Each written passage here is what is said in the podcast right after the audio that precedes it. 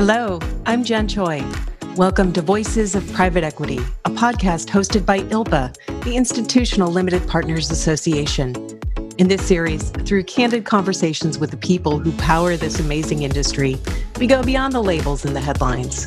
Join me in getting to know the individuals who are shaping the future of private equity. In this episode, we're joined by Adam Black. Adam is head of ESG and sustainability for Coller Capital, a leading private equity secondaries firm headquartered in London. Adam's an environmental scientist by training, spending time earlier in his career with Halliburton, ERM, and KPMG's ESG advisory business. He made the move to private equity in 2008, first with Doughty Hanson and then coming to Collar in 2016. Adam, it's a delight to have you here. Thank you, Jen. It's really nice to join you. So, Adam, it seems our industry has made some meaningful strides, particularly in Europe and really baking ESG into investment operations, into decision making. But that certainly wasn't always the case. And I, I'm guessing, based on our conversations, that you you were among the vanguard of sustainability specialists in private equity. And thinking back to those early days at Doughty Hanson, what was the conversation then within your team about ESG, and how did LPs respond at the time when you started to communicate about sustainability more explicitly? Well, thinking back to those very early days, I was genuinely welcomed by the whole team, but there were some odd preconceptions among the minority. I can recall being asked if I was a capitalist in one interview, to which my only response was yes, of course, a responsible one. Another colleague welcomed my involvement at a portfolio company, but then asked me not to implement anything too green. Um, when I asked what he meant, he couldn't say. And all that was really before I'd even stepped onto a factory floor and been given a chance to implement anything. I think they soon realized that I knew what I was doing, had a great support network, but it was clear we thought differently about risk and opportunity. I often found myself educating colleagues. That coming together of two worldviews was sometimes quite funny. Uh, there was, and there still is, a difference in interpretation of certain words for instance, back in 2009, I can remember talking about a supply chain issue with a colleague. We need to talk about peat, I said. Sure, but who's peat? He answered.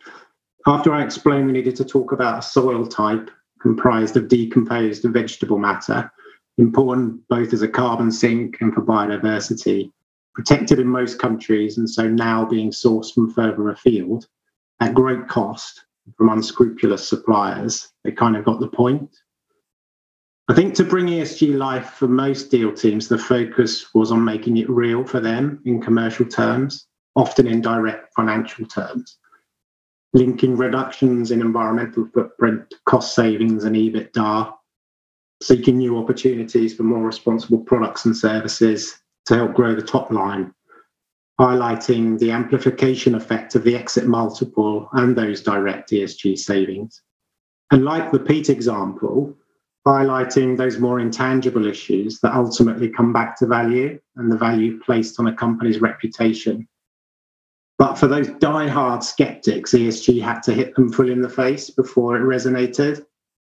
I'd often ask a deal team colleague to join me on site and would have them directly experience what the day job meant for certain colleagues on the factory floor after having worn a full face respirator, Tyvek suit, and painted the inside of a turbine, you tend to remember the importance of good occupational health and the importance of research into low or zero solvent coatings. And direct involvement in crisis situations at portfolio companies facing allegations of harm in the press also proved sobering for many. Then seeing the supportive response of our ESG team, that helped enormously. And the same for our investors, the LPs. I mean, back then, only a handful asked about ESG, but those that did were extremely well informed. And we worked together a lot on thought leadership, on contributing to guidance. Of course, now there are many more LPs that have embraced ESG, and that's played a critical role in getting many more private equity managers on board. So to that extent now, you'd be hard pressed to find a manager in private equity without at least something to say about ESG or responsible investment. You, know, you see many more examples of it in practice. Many more firms have brought in ESG leads. And many more are talking about the impact of ESG on their investment process and at the underlying company level. I particularly see that now globally at Coller, given our mandate as investors, and that's great. But I still find myself asking for more than incremental improvements with some of the macro challenges we face, notably around ecological system pressures and tipping points. It's been encouraging to note over recent months moves by some managers towards real action grounded in science, not public relations. And I think we need much more of that and at scale. I have to chuckle at the Who's Pete anecdote you just shared. And, you know, certainly understand that in the early days, it really was about, you know, for some being hit full in the face, kind of walking a mile in someone else's shoes to understand what the real risks and implications are, but also that this compulsion to have to translate it into dollars for LPs. And just to stay on the LP reaction in those earlier days and how far we've come, I'm curious, did you have LPs? Who expressed skepticism about what you were trying to do and about the financial value of making some of these changes? Yeah, definitely. And I think really for those, it was the case studies that mattered because there were examples where you could show, you know, this is what the business looked like when we first invested. And this is the journey we've been on. Here are some examples of where actually we, you know, money has been, real money's been saved here. But more importantly, you know, this is how they compare against peers. And if we want to exit them smoothly for an IPO or make them really attractive to a trade player, then this is how they're going to stack up. This is the journey they need to go on, and this is the outcome we all want. And I think they started to see that these were just business issues, sort of speaking to them just in the same manner that we would with our investment colleagues, you know, about this being a commercial issue, being pragmatic, accepting that there were certain issues that weren't going to happen immediately. I think really they're looking for that sort of is trust in our industry. A lot is about trust and getting a sense that you know they're talking to someone who's been there, done that, is competent. It just gives them a level of comfort. Much like in my role now at Coller, we're looking for a level of comfort among managers. You know, we invest we're across the board globally, so we see all sorts of different practices. So we're very pragmatic in terms of where managers are at and what their approach to ESG is all about. You know, we'll work with them to move them forward. So, yeah, there was some skepticism, but I think when investors you know can see where you're coming from and and understand that you're there to help yeah they kind of came on board and realized that this this wasn't a pr exercise this was going to the heart of managing capital for them responsibly. So more came on board. And nowadays, you see many more talking about ESG in a, a sensible, pragmatic fashion. Right. And framing it as a set of business issues just feels inherently right. And you call out the importance of trust. I mean, our industry is really built on trust, and trusting in the science in the current moment, I know can be uh, can be a bit problematic. But really trusting in the science and how that relates back to business issues. Talking a bit about how we define ESG, you you said a moment ago that you know there are certain terms that still feel open to interpretation, and I'll just yeah. say that as you know, we hosted at ILPA a town hall for our members just a few weeks ago in September, and forty percent of the attendees to that town hall said that they didn't have a formal definition of ESG. There does seem to be some emerging clarity around certain issues, climate change and specifically carbon being one of them, and we'll talk about that. But sustainability more broadly, still a bit subjective, and no clear consensus as yet as to what we mean when we're talking about the S beyond maybe diversity, equity, and inclusion, which we at ILPA spend a lot of time on. And so we've got what is now the European Union Sustainable Finance Directive kind of on the cusp of going live and into implementation next year. It will require greater disclosures from all market participants, asset allocators and owners, and asset managers across the EU.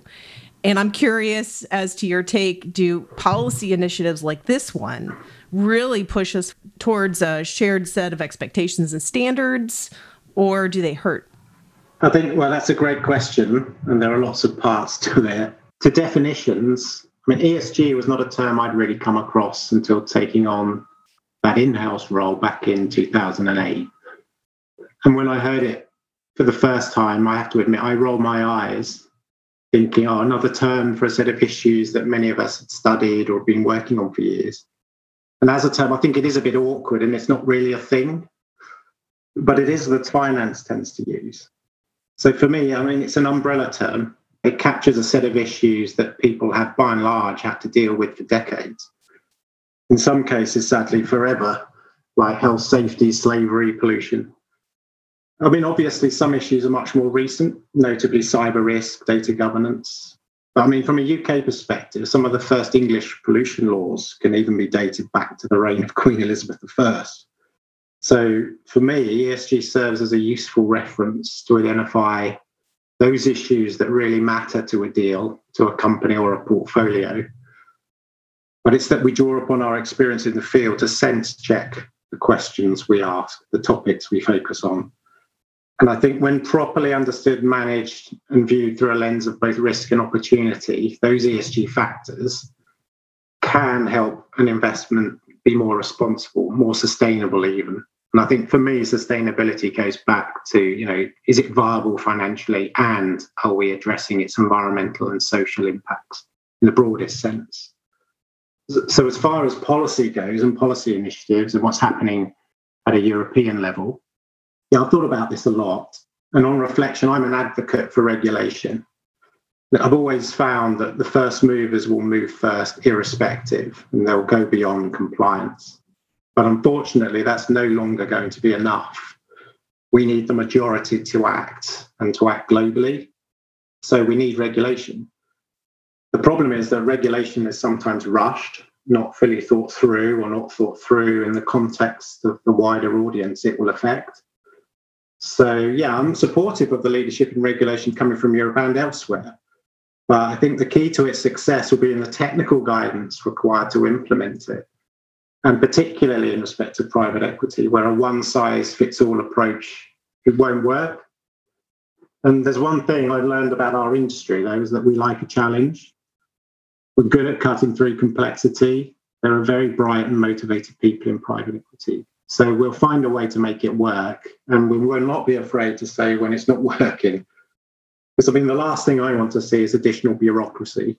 Because for me, that just leads to time wasting, literally fiddling while Rome burns in the case of ESG, and can lead to greenwashing or ESG washing.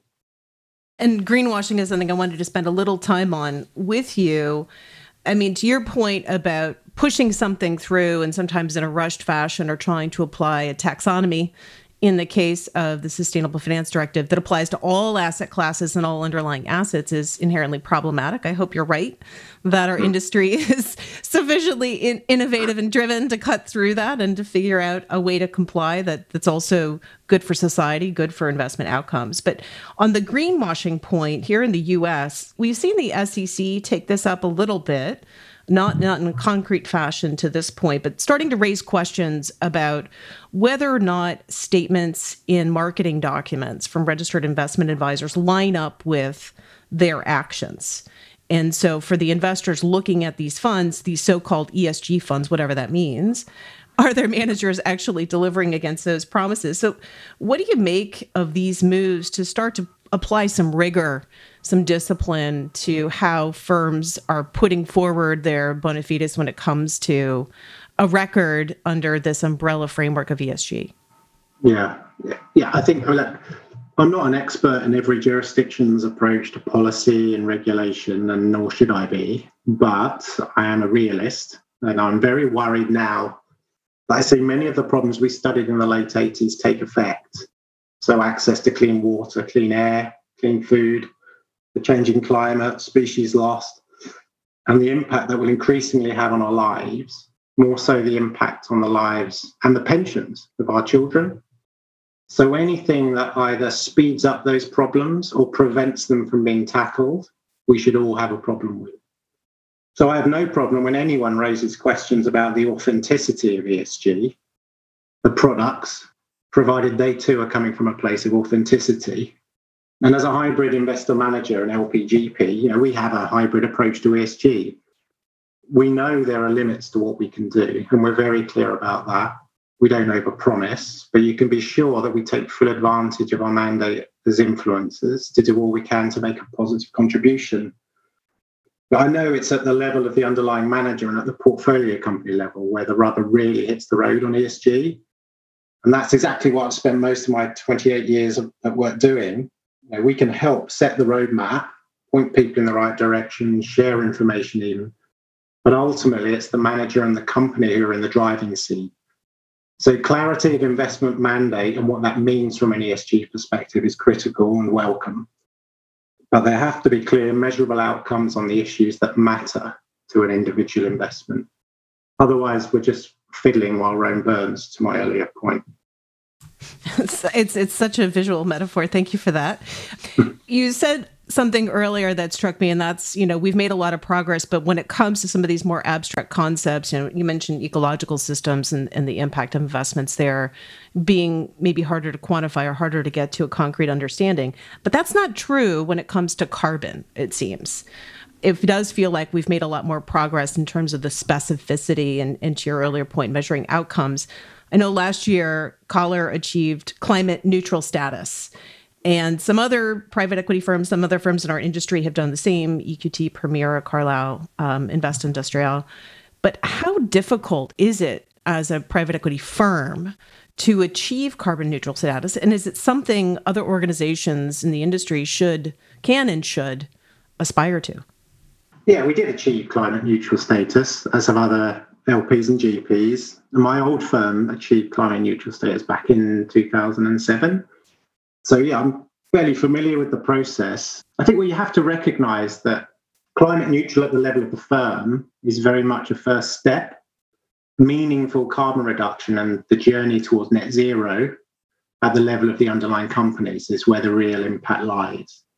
But we think it sets the right tone particularly when speaking to underlying managers about a holistic approach to climate risk and encouraging them to act. And achieving climate neutral status is always going to be a firm wide effort to collect the data on firm level emissions, to get more accurate data, and to reduce the footprint where it's possible to do so. But it's working with a trusted partner to help do that and to help source credible offsets. That's essential. Well, as I said, the bigger impact is for the industry as a whole to reduce carbon at the level of the underlying funds. And we see that as being a collective effort, one that will involve carbon reduction, alternative ways of doing things and making things, and the use of carbon offsets. Yeah, carbon offsets can't be the sole focus, but for now they are required. So accessing reputable, meaningful, and authentic offsets is going to be key. And I think the University of Oxford's recent publication, The Oxford Principles for Net Zero Aligned Carbon Offsetting, are really welcome in that regard. And similarly, the Science Based Targets Initiative, which campaigns for rigorous carbon targets, including the use of offsets where necessary, is also going to be a critical benchmark for how companies should go about achieving net zero carbon emissions. So, at the firm level, it's obviously more simplistic than addressing carbon reduction at the portfolio level. And for me, it just sets the tone. You know, you're walking the walk. And I think as for our investment partners, they take some comfort in the fact that we try to walk the walk as well as talk the talk. And I, you raise a point that I'm not sure many are thinking that hard about, which is the credibility of the offsets, because there's been so much emphasis on offsets and not really, to your point, getting down into becoming carbon negative. So I, I just wanted to call that out as I think something worth investigation. And certainly I hope listeners will take advantage of the resources that you just mentioned. Turning a bit to standards in the industry around how you report your actual outcomes. I know that Coller is about to or just has published the, your most recent ESG report where you've surveyed your own GPs, 92 of your GPs, and over half of those, 62%, avowed that they're signatories to some set of ESG principles, but more than half of those GPs are aligned with something other than the PRI, the Principles for Responsible Investment. So perhaps they're following the AIC's principles or Invest Europe's professional handbook. Are these various guidelines really meaningful? And going back to your point about authenticity, in terms of directing practices in a concrete way and why aren't more GPs PRI signatories or signatories to any ESG guidelines? So I think from time spent certifying companies to international management standards, you only get out of something what you put in it. So if you don't view the PRI or any other set of principles or management standards as something that's going to improve your business, just don't bother because you'll be wasting time, effort, and money, and you'll probably be delisted anyhow. What I'd say is make them meaningful by embracing them and focus on how they can improve your investment process and use to achieve better ESG outcomes. But do you need such principles to achieve better ESG outcomes? No, of course not. But they are a great framework to implement a program and to some extent benchmark an asset class. And the PRI in particular is internationally recognized and it is a great source of information for signatories. I'm not saying that any of the principles or standards out there are perfect, because nothing is. But when properly implemented and embraced as part of what you already have in house, they can be a value add. And that's what we tell underlying managers. You know, we're not the ESG police, but we do expect more than lip service. And we are looking for evidence of implementation and for those better outcomes. I mean, to be frank, I'm more interested in culture and commitment to ESG than anything else. And I think what outcomes you get tells you all you need to know about culture. So really, it's up to it's up to you as a firm whether you sign up to something is a business decision. We would just encourage people to take it seriously, to recognise the advantages that signing up to any of these standards has, but just focus on the outcomes you want, and then they'll work better for you. And your point about lip service is is a good one and I'm also struck by the fact that you said the outcomes tell you all you need to know about culture, but you've also said that the way in which a GP approaches ESG in their conversation, for example, with portfolio companies, with LPs, is a, a really strong indication of how well that business is run, the firm. And so, in your view, how does a GP's embrace of whatever guidelines they follow or focus on outcomes with respect to ESG, how does that point to other areas in the business that LPs should hmm. be particularly attuned to? Yeah, yeah, that's true. And I, I, mean, I've worked all over the world. I'm very fortunate. I've worked in all sorts of industries with all sorts of people, seen amazing examples of ESG in practice, and had first-hand experience of dealing with the consequences of bad ESG. Sometimes they've been fatal consequences. More often than not, those outcomes have come down to human factors, to organizational culture and behavior. And it's the reason I got into ESG in the first place. I mean, for me, it was 10 p.m., 6th of July, 1988. It was the moment 167 oil workers lost their lives when the Piper Alpha platform exploded in the North Sea. My father worked in the industry, so I know what impact it had what a game changer it was for the sector as a whole. And it was a classic example of production being put before safety. So I'm a firm believer in ESG being symptomatic of how well run a company is. And after nearly 30 years working in sustainability and looking people in the face, you just get to know. If a manager we diligence is open and honest about what they have and do not have in place, then we're more inclined to say, that's great, thanks. Now let's do something together, let's build on that. And we know from academic research and some of us from direct experience that the more profitable businesses tend to be those that are more diverse, have greater diversity of thought. I know from experience that companies with strong environmental and safety records tend to make money. And recent studies have shown that companies with strong cybersecurity can outperform the market by 7%. I mean, I'm not an academic researcher, but all of this supports what I've seen in the field over many years. And so for me, the same is as true of a private equity manager as it is for any other organization. And I'm reminded of something my first mentor at work told me. If the CEO cannot look you in the eye and talk with honesty and integrity about these issues, the chances are they'll be gone within a year, either for ESG failures or wider business failures. And I found that to be true. It's just that some are better at hiding it for longer than others, but what goes around comes around. So, in an investment context, you know, why should we pay a premium for a secondary portfolio if the manager cannot tell us what impact a changing climate will have on certain assets reliant on a secure water supply? Because it's when you audit a company and truly audit them on ESG, what you're doing is seeking to understand what makes them tick and how they do things. For me, ESG is the litmus test for how well run it is.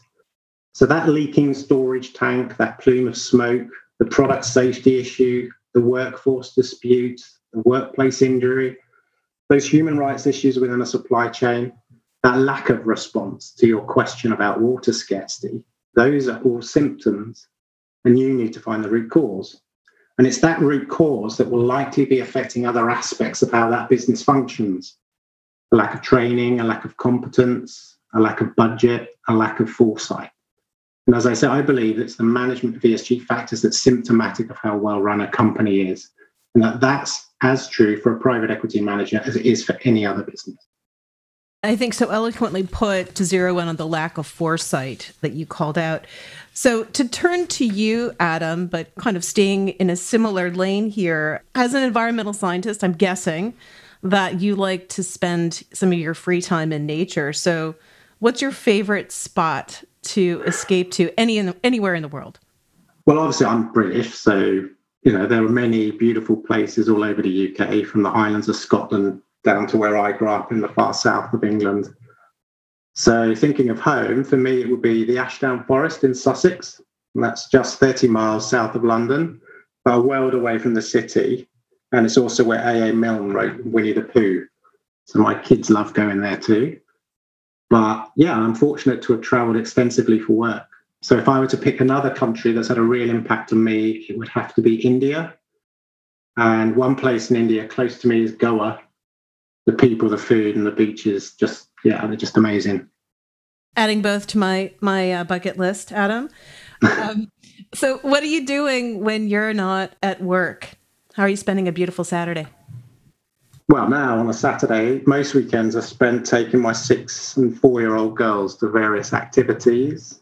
But yeah, when I get the time, I like to go fishing, chilling out by a lake or a river, or following Ipswich Town FC, my football team soccer team, listening to the results come in on a Saturday afternoon. And what's your favorite fish to go after? Trout.